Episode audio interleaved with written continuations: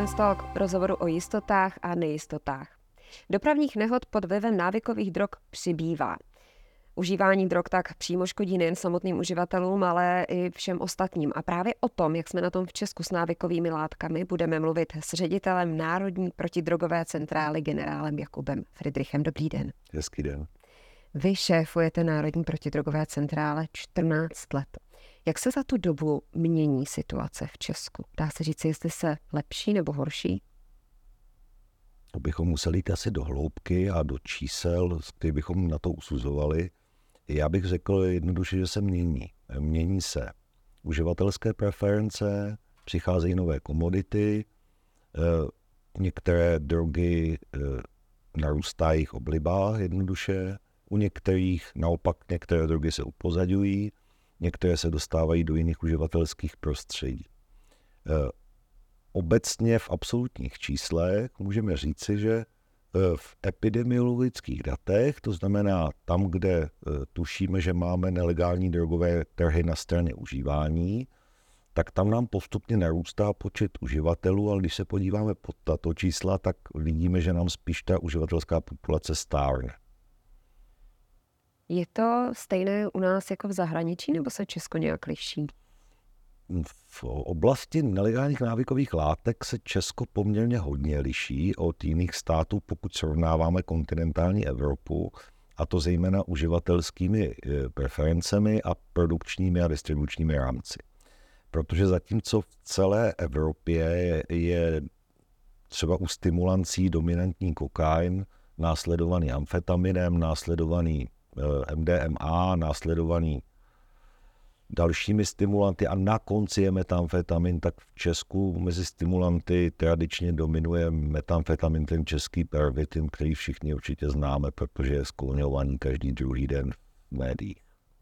Ano, to je velký problém, o kterém se tady mluví dlouhodobě, ale ten přístup k drogám nebo vnímání drog stávají se omamné látky v Česku akceptovatelnějšími? Je to, jak, jak o nich, jak to obecně, společnost? Obecně bych řekl, že česká společnost je vysoce tolerantní ke, ke zneužívání všech návykových látek. Jsme, jsme neevropsky tolerantní k užívání alkoholu. U tabáku a dejme tomu nikotinu tak tam se domnívám, že se to hodně zlepšilo. Ta, ta, ten odsudek společenský nebo ten, to, to, takové to předivo té sociální kontroly určitě narostlo. A co se týká některých nelegálních návykových látek, tak tam máme opravdu vysokou společenskou a mediální toleranci vůči, vůči užívání. Kdy jsou adorovány vlastně jenom ty, ty benefity eh, toho užívání těch látek. Může být i tohle důvodem, proč máme nejvyšší procento mladých, kteří mezi 15. a 16. rokem vyzkoušeli nějakou látku spojenou s marihuanou, řekněme. Tak co se týká konopných drog nebo marihuany, tak, tak tam jsme opravdu asi skulminovali. Myslím, že nad námi teď úplně aktuálně je snad jenom Francie a Španělsko v té, v té prevalenci těch náctiletých. 37% tak. to číslo u nás. A klesá to tedy postupně dolů v našich podmínkách, ale stále jsme ještě o třetinu nad, nad evropským průměrem v, te, v, tom, v tom procentuálním průměru. Jsou to odhady, odhady, eh, které se dělají cyklicky ve školních studiích, které se stále opakují, takže, takže eh, určitě to o něčem vypovídá. Já spíš si říkám, jestli bylo kam ještě stoupat, protože opravdu to, to spíš skulminovalo na, v těch našich podmínkách. Čím to je? Chybí nám knížky jako Memento Radka Jona, který jsme za mojí generace tak nějak všichni četli. Chybí nám možná to větší uvědomění si, že to není malichernost, že ne, prostě bagatelizujeme vliv drog? Tak to je otázka asi víc na sociální vědce, než na, na, na policistu. Já eh, tu 30 téměř dvouletou zkušenost policejní služby od roku 91, kdy, kdy jsem viděl obrovský nárůst poptávky po heroinu a zase potom oslabení této poptávky eh, spolupracuji s o, o, velkým množstvím kolegů z zahraničí, jak, Evropsk, jak z Evropy, tak z jiných kontinentů. Musím říct, že já proto mám soukromé vysvětlení, že každá, každá látka tohoto typu vždycky projde jako populární nějakou generací a pak, ta generace, která zažije ty důsledky bezprostřední, tak ta je při, při posuzování rizik těch látek obezřetnější. A promítá to i do své výchovy a ty, ty výchovné vzory se dědí, takže je to, je to v takových vlnách. Vlnách bezstarostnosti a vlnách takové jako obezřetnosti ve vztahu k těm rizikům tak si říkám, jaká je vlna teď, když se všude diskutuje o nových látkách eh, typu kratom, tedy u nás nových, protože naopak v některých eh, azijských zemích je to velmi tradiční. Uh-huh.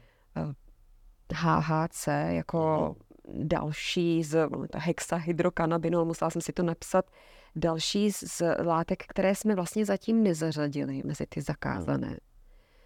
Co to vlastně je za látky? No je to taková trochu dáň té moderní globalizované společnosti, protože samozřejmě v, v každé části světa téměř bezvýjimečně existují nějaké látky, které mění vědomí. Ale, ale, ale, ale, ale je třeba to zasadit do nějakého kulturního, sociálního a tradičního a někdy i spirituálního kontextu. Zmínila jste kratom, to je určitě kulturní druga části východní Asie, ale je potřeba to říkat celé. Je potřeba říkat, že Eh, obdobně jako v Peru je tradicí žvíkat listy koky v nějakých kontextech, eh, v nějakém množství, eh, v, za nějakým účelem. A existuje nějaké předivo zase sociální kontroly okolo těch konkrétních jednotlivců, ale ten západoevropský konzumerismus a hedonismus spojený s nadužíváním těch látek, tak se promítá konkrétně třeba u toho kratomu v tom, že my poslední dva roky sem vozíme řády set tun. 200 až 300 tun se objevují ta čísla. Které odpovídá nadužívání té látky a mimo ten tradiční kontext.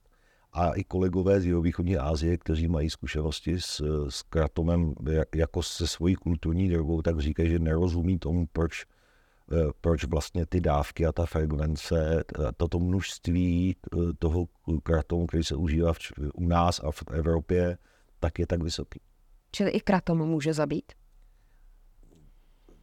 Jsou studie, a když vy jste, vy, vy jste uvedla dvě látky, nebo dvě skupiny lát, nebo dvě látky, kratom a ty syntetické nebo se, semisyntetické kanabinoidy, tak pokud se podíváme na to, co víme o kratomu a o jeho rizicích, tak ta, tam celkem ta úroveň poznání poměrně vysoko. Víme, že v, existuje něco jako syndrom odnětí ve chvíli, kdy, kdy někdo se pokouší přestat po tom, co intenzivně užíval vysoké dávky kratomu. Víme, že vysoké dávky ve vysoké frekvenci po nějaký čas jsou spojeny s kardio a hepatoxicitou. A také víme, že mohou nastat fatální i nefatální intoxikace eh, v důsledku kombinace s léky a s alkoholem, s některými léky a s alkoholem. Co se týká toho AHC nebo těch semisyntetických kanabinoidů, tak o těchto látkách nevíme téměř nic. Těch studií je málo a nevíme, do jaké míry se projeví dlouhodobé užívání v nedospělosti ve srovnání třeba s tím, co víme o THC, tak to víme o těchto, o těchto látkách velmi málo. Uvědomí toho, že nemáme tedy nějak zregulovat. Kdy saháme po droze? Je to zkrátka, zkrátka ke štěstí nebo zkrátka od problémů?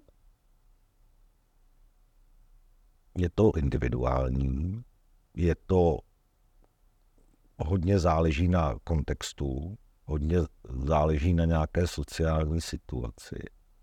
Protože to, co nás může nakonec přivést k něčemu, čemu říkáme rozvinutá závislost, ať už psychická nebo fyzická, tak eh, vlastně nemusí být nelegální droga, můžou, můžou to být léčivé přípravky, které nám mění vědomí nebo nás opakovaně vlastně vytrhují z nějak, a, a řeší nám nějaký problém. Takže v tomto smyslu to zkrátkou je. Ale od nějaké fáze už to není volně ovlivnitelná záležitost. A ten svět se zúží pouze na, ty, na tu smyčku, eh, na tu smyčku eh, ta konkrétní látka a, a, a ten můj po, pocit, který očekávám. A dokážeme nějak určit, vím, že opět by to bylo možná spíš na lékaře, psychologa, sociologa, ale dokážeme nějak určit, kdo je náchylnější, nebo kde je ten moment, kdy už je to závislost? No, tak určitě to má svoje medicínské diagnostické rámce, které, které samozřejmě existují. Já u vás se ptám spíš proto, že asi, zvlášť třeba v souvislosti s pervitinem, tak to bývá velmi často spojené s trestnou činností, eh, prostě závislost na droze žene ty lidi sehnat peníze a dávku za jakoukoliv cenu. Je to tak, tomu se říká takzvaná sekundární drogová kriminalita, která pro vaši představu tvoří zhruba 30% registrované kriminality v České republice. Ta primární drogová tvoří vlastně někde mezi dvěma, třemi procenty registrovaných skutků. Takové to vyrobí, prodá, doveze, vyveze. Ale e, vlastně téměř na každém třetím skutku v České republice, který je registrován, mají nějaký podíl nelegální drogy. Je to, eh, je to fenomén, s tím se potýkají téměř všude na světě a určitě neexistuje žádný koncept, který bychom mohli označit jako za jediný správný. Žádný univerzalistický koncept v protidrogové politice prostě na světě neexistuje. Dobře, když se podíváme, zmiňovala jsem tady čísla mladistvých, kteří zkouší drogu. V Nizozemsku měla, měli ta čísla taky hodně vysoká. A paradoxně se rozhodli liberalizovat ten trh určitým způsobem a čísla se jim daří snižovat. S čím ta liberalizace musí být spojená, aby to fungovalo? Nevím, jestli je nizozemí úplně dobrým příkladem, protože téměř před 40 lety se rozhodli zaexperimentovat s coffee shopy. Mm-hmm. To vlastně takovým právním modelem, který právně nedává moc smysl. Byla poměrně jasná pravidla, co smí dělat zákazník s tím, co si koupí v coffee shopu, kolik může být ve skladu coffee shopu, kolik může být v tom skladu, který zásobuje koši, coffee shop, ale jak se dostává ta droga do toho skladu, tak tam už to byla otázka takzvaných přivřených očí, protože všechno bylo nelegální. Ne, nebylo možné dovážet, nebylo možné pěstovat a produkovat a dodávat do toho skladu. Takže je to, je to takový zvláštní tolerantní model, který vlastně na začátku i na konci má nějakou protiprávní, eh, nějaké protiprávní jednání.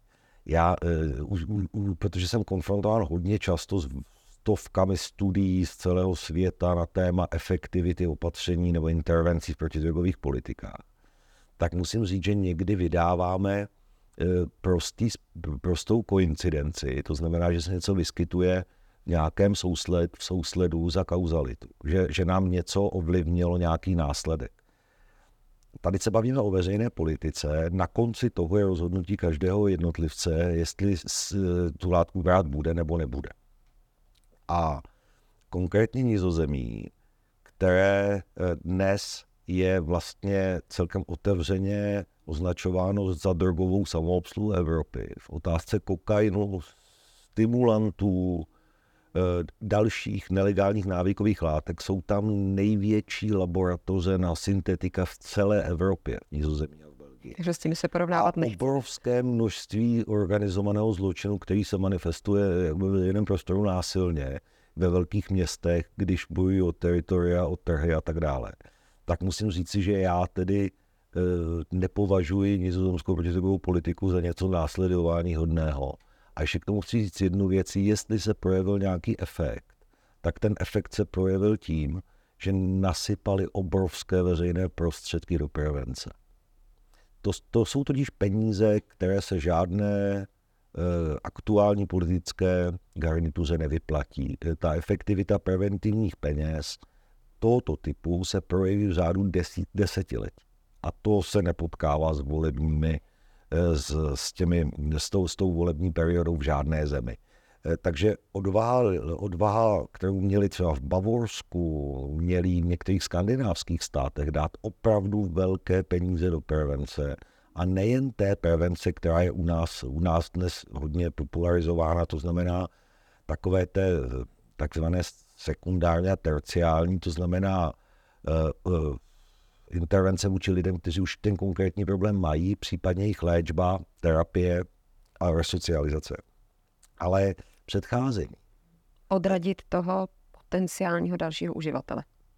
No, je to vlastně, vla, vla, vlastně nějakou eh, celkem nenásilnou formou nabídnout v klíčových okamžicích života eh, toho člověka mu nějakou alternativu.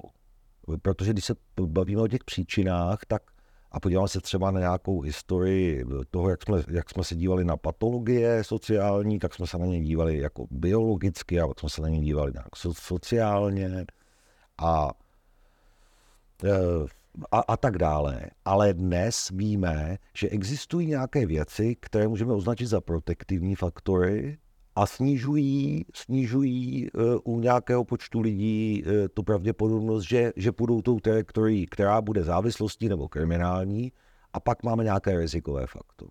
A, a tam, tam můžeme pracovat. Když se podíváme na to, budu vůbec hledat alternativu, pokud budu mít pocit ve společnosti, že to vlastně není nic tak hrozného. Nějaká ta droga, měkká droga, ještě říkáme. Budu mít vůbec potřebu hledat alternativu?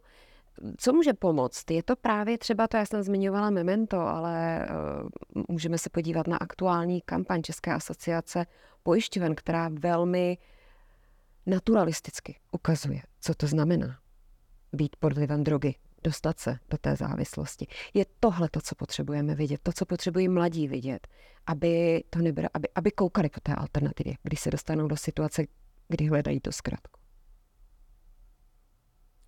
To je strašně široká otázka a já na ní zkusil odpovědět jednoduše.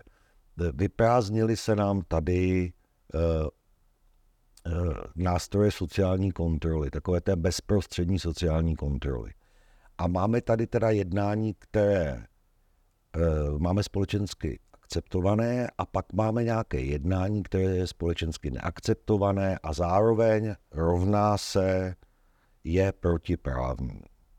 Ovšem to trestní právo, které tady dneska já reprezentuju, tak to vyrostlo na, na mnoha nekodifikovaných, de facto morálních e, nástrojích sociální kontroly a bylo tím mezním prostředkem, jak ovlivnit chování jednotlivce. Dneska se nám to vyprázdnilo a máme pocit, že že kdo není pravomocně odsouzen za nějakou konkrétní věc a nebyla mu prokázána, takže to vlastně nemáme eh, možnost morálně nebo hodnotově soudit. Takže pokud se vrátíme na začátek, velmi často eh, dostávám dotaz na to, jak je možné, že se naše děti dostávají k drogám.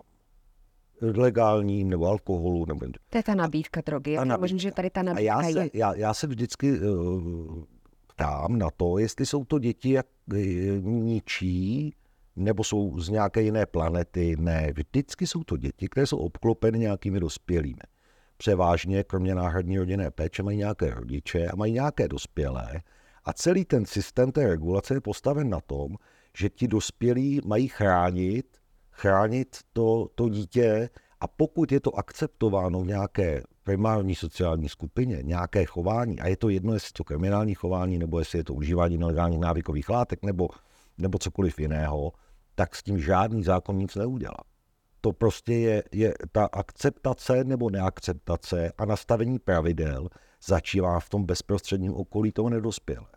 Napadá mi, že nejen těch nelegálních návykových látek, ale vlastně i ta velká akceptace těch legálních, protože i s těmi máme problém. No s tím máme obrovský problém a v řádech samozřejmě, eh, v řádech těch nákladů společenských a těch rizik s alkoholem máme mnohonásobně větší problémy než, než s nelegálními návykovými látkami. Ale také máme problém s psychoaktivními léčivy. Ale tím jsem chtěl říct, že stejně jako akcentujeme nějaká práva, eh, která jsou nezadatelná a jsou, jsou prostě plynoucí z nějakých norem, tak bychom úplně stejným jedním dechem měli říkat, že máme nějaké povinnosti a uh, užívání nelegálních návykových látek není ústavně zaručeným právem. A ty škody jsou nejen individuální, ale jsou i společenské protože ten člověk se prostě zmarňuje ve svých aspiracích, ve aspiracích svých rodičů, v aspiracích společnosti a to jsou věci, které se nerady slyší dneska, protože zavánějí nějakým, nějakým eh, jako minulým režimem, nějakým kolektivismem v té naší jako ryze individualistické době. Ale je, je potřeba je opakovat. A pokud máme tady koncenzuálně kodifikované nějaké zákony, tak zákony se mají dodržovat. To je jedna z premis právního státu a není možné v zájmu vlastně naplnění nějakých očekávaných svých individuálních benefitů manifestačně porušovat zákon, ať se to týká drog nebo čehokoliv jiného. Čili jak omezit nejen nabídku, ale i poptávku po návykových látkách. Obdobně, jako se to daří eh, s čísly, která se týkají kouření. čí zákaz? Je to, je to dílem, dílem fiskální politika států, eh, která vlastně znepřístupní, znepřístupní do nějaké míry, ono to nesmí přehnat, protože když to přežene, tak to zase potencuje černý trh, jak u alkoholu, tak u tabáku. A eh, vlastně takové ty pragmatické kampaně. Eh, nám se dneska to rizikové chování rozšířilo ještě o ty virtuální části. Takže dneska máme, dneska máme, si říkáme, že nám děti méně kouří a méně pijí alkohol, ale eh, ono je to na úkor samozřejmě toho virtuálu, který je neméně nebezpečný, protože, eh, protože eh, a dokonce i v těch drogách to mění ta schémata. Oni už nemají potřebu někam chodit, oni si to objednají, ono to dojde a ty experimenty můžou dělat v klidu svého pokoje. Hm, ale chci tím říct, že je to vlastně všechno jenom otázka toho,